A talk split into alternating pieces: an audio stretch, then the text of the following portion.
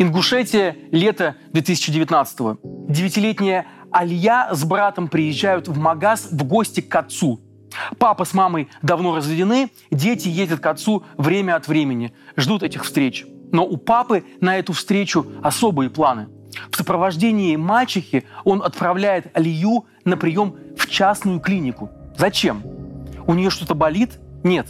Алию привели в клинику, чтобы сделать ей ритуальную процедуру обрезания. Девочка вернулась домой к маме в крови и заплаканной. Позже выяснилось, мачеха сказала Алие, что в клинику они идут на прививку. Там девятилетнего ребенка насильно уложили в гинекологическое кресло и предупредили, что если она будет сопротивляться, то может умереть. Когда мама позвонила отцу узнать, зачем он сделал это с дочерью, тот ответил, чтобы она не возбуждалась. Все это существует рядом с нами в 21 веке. И, увы, не только в Кавказских республиках. Для чего в современной России девочкам и девушкам проводят калечащие операции? Кто оказывает эти услуги и почему правоохранители смотрят на такое сквозь пальцы? С вами Павел Коныгин, и это формат разбора. Теперь мы выходим не только на канале «Продолжение следует» в Ютубе, но и в эфире телеканала «Дождь». Обязательно поделитесь этим видео со своими подругами, сестрами, мамами. Это страшная, но важная тема. И давайте сделаем все, чтобы о ней узнало больше людей.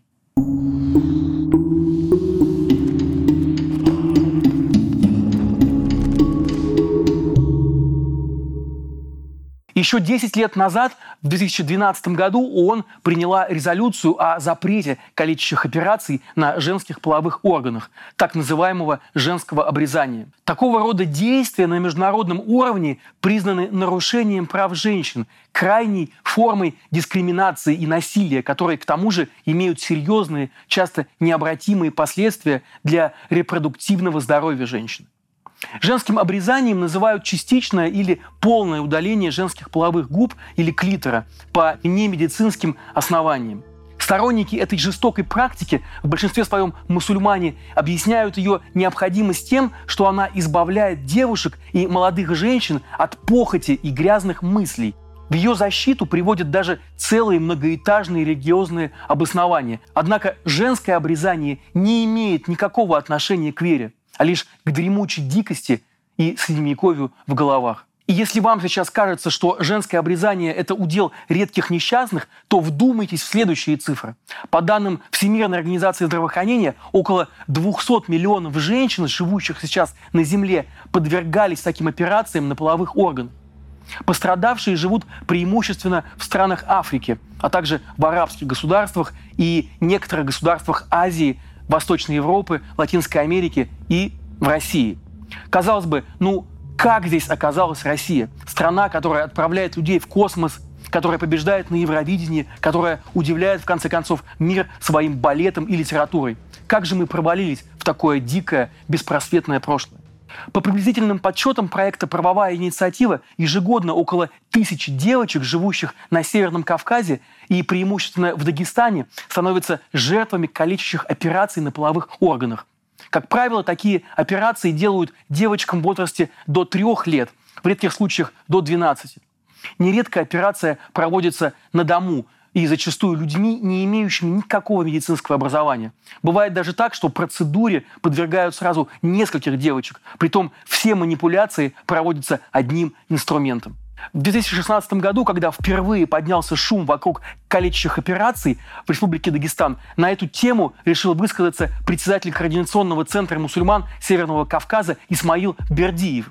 Он публично выступил за обрезание женщины, которая, как он сказал, сможет успокоить женскую прыть. Надо всех женщин обрезать, чтобы разврата не было на земле, чтобы сексуальность уменьшилась. Вот дословная цитата этого человека.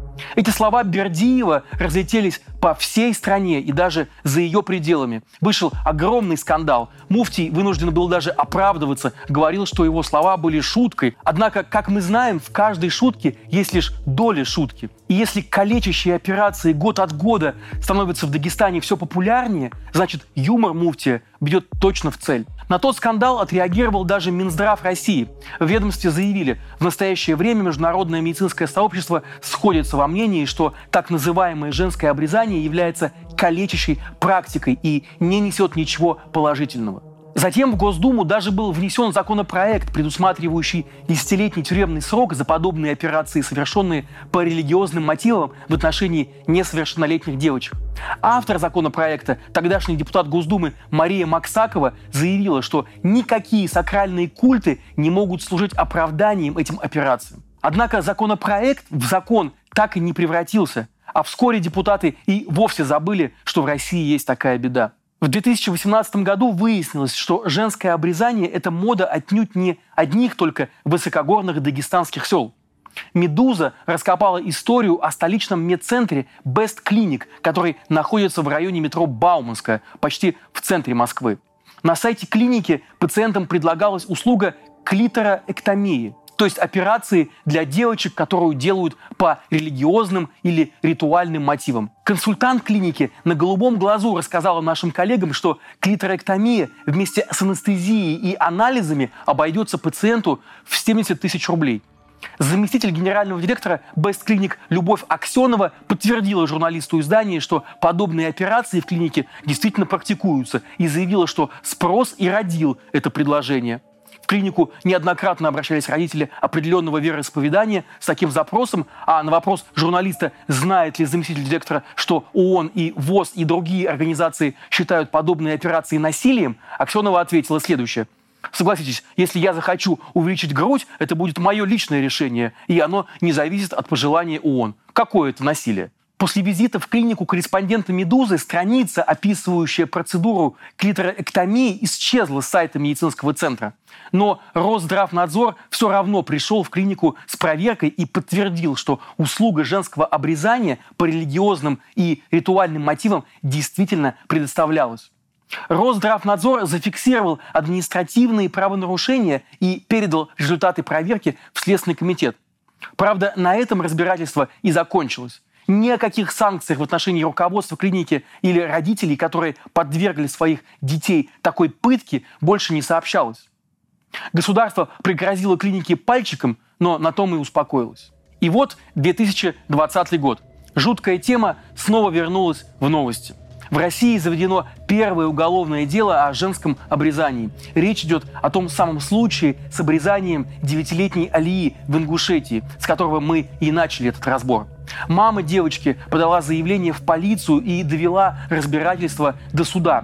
Дело вел Следственный комитет по Ингушетии. Но телесные повреждения, обнаруженные у девочки, были квалифицированы всего лишь как легкий вред здоровью – врача Изанну Нальгиеву, которая провела операцию на гениталиях девятилетнему ребенку, признали виновной и приговорили к штрафу в сумме всего лишь 30 тысяч рублей.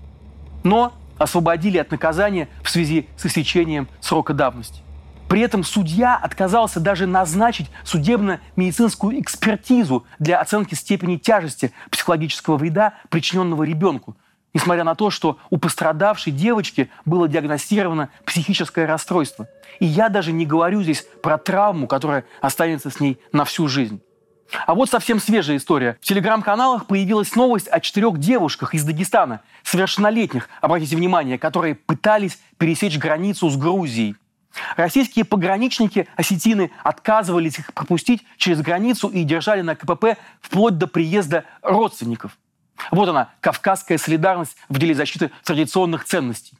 Девушки умоляли их выпустить, рассказывали, что дома их регулярно избивали. Одну из них пытались насильно выдать замуж за двоюродного брата, и всем им в возрасте 5-7 лет сделали обрезание.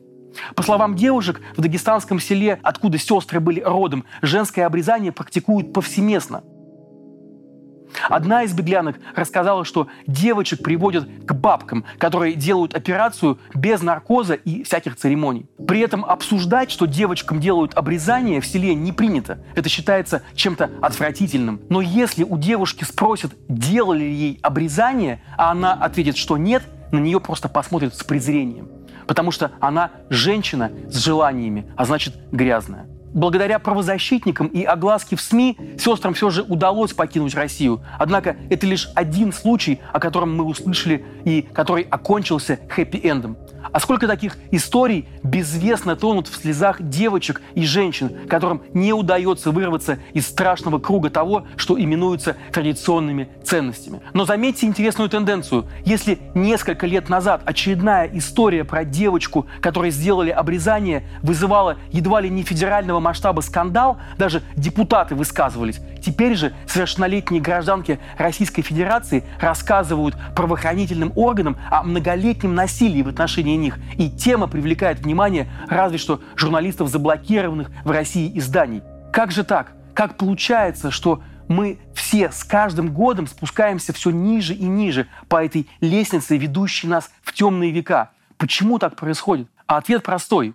Традиция – это опора нынешней власти. И всякий, кто нападает на традицию, покушается, стало быть, и на саму эту власть, на ее стабильность. Поэтому и на муфте, который несет несусветную женоненавистническую ересь, никто не спешит возбуждать уголовное дело. И псевдоврачей, которые за бабки готовы душу продать, разве что оштрафуют. Ну а что вы хотели? Традиции. Традиции, они везде свои. Нельзя людей осуждать за традиции. Сейчас ты против обрезания выступишь, а потом будешь и вовсе требовать уважения прав ребенка. А там, глядишь, и избирательные права себе затребуешь. Так ведь черт знает, до чего можно договориться. А знаете, что будет дальше? А дальше будет еще темнее, еще средневековье. И виной тому война. Самая темная, самая средневековая, самая традиционная практика укрепления могущества власти. Сейчас буддийские ламы, отправляя мобилизантов на фронт, собирают им с собой обереги, а православные батюшки призывают прихожанок рожать побольше. Тогда и на войну сыновей не так страшно будет отправлять. А что будет, когда вернутся те, кого отправляли на фронт с крестами и оберегами? Те, кто уходил убивать с индульгенцией от властей, что насилие – это хорошо и правильно.